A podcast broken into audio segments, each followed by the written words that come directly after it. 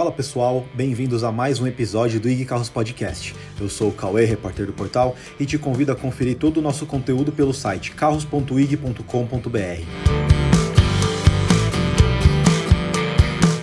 O mercado nacional mudou muito nos últimos anos. Hatches e sedãs compactos já não dão mais tanto retorno, e mesmo as fabricantes convencionais estão lançando modelos mais sofisticados. Apesar da renda da maioria da população ter sido afetada pela pandemia, a classe alta não sentiu tanto esse impacto.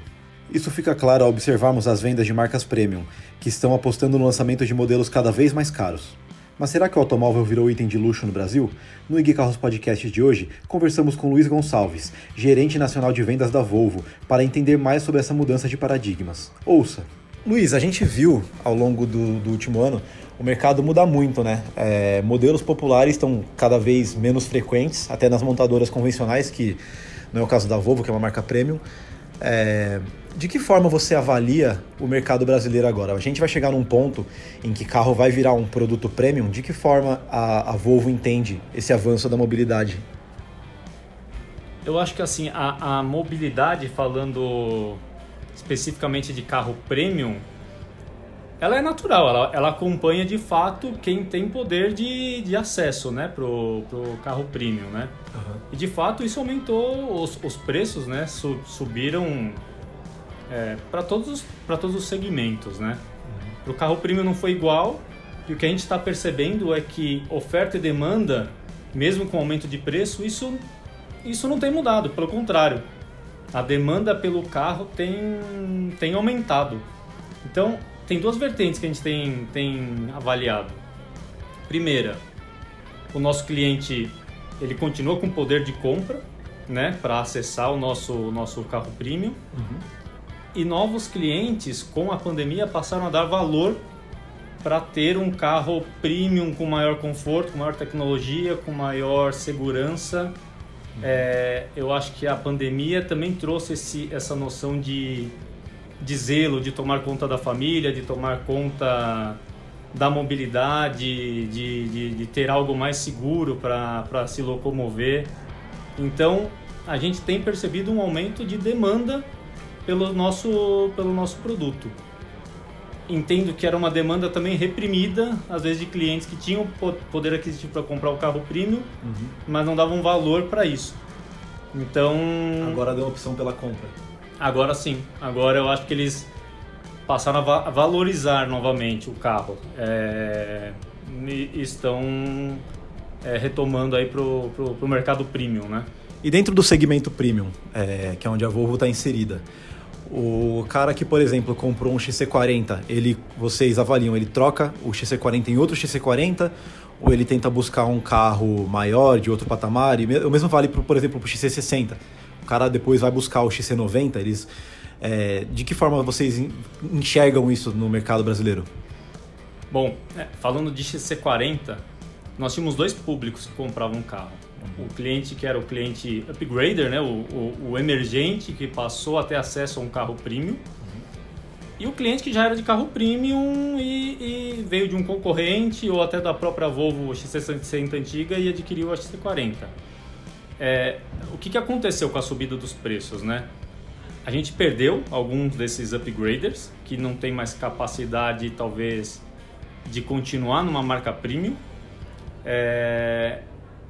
E ao mesmo tempo, nós tivemos clientes que viraram fã da marca uhum. e se eles tiverem necessidade, eles continuam dentro da marca crescendo, né? De 40 para 60. Ou clientes que vão trocar, vão trocar, por exemplo, a 40 T5, que era a versão a combustão, por uma 40 híbrida.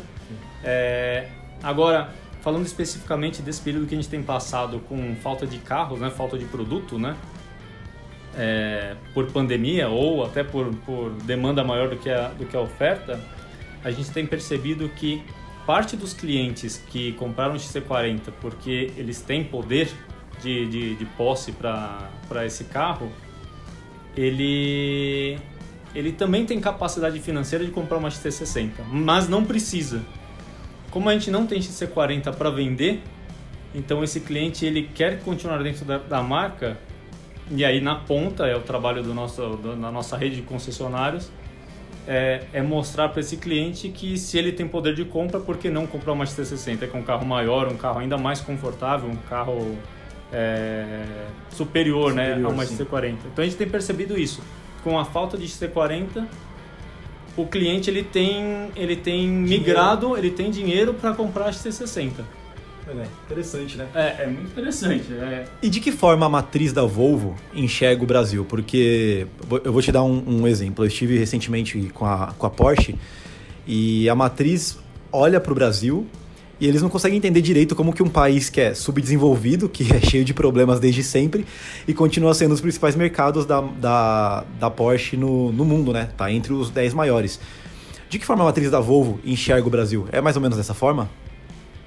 É mais ou menos dessa forma, assim. É... O Brasil ele tem um comportamento um pouco diferente de qualquer outro mercado, né? É, é, extremamente... Volátil. É, volátil, exatamente. Essa é uma boa palavra. É, a, a, matriz entende assim, é um, é um país emergente, mas que tem uma população que ela adora novidade e adora tecnologia. Então, é, de fato, eles não conseguem acreditar como que nós nos, tornamos, nos tornamos o primeiro país a termos os carros, né, uma gama de carros Volvo 100% eletrificados, né? Sim. Híbridos ou, ou elétricos. Então eles enxergam sim o Brasil como um laboratório de fato, eu diria um, um laboratório, né? Que é um país né, é, em desenvolvimento, né? É, uhum.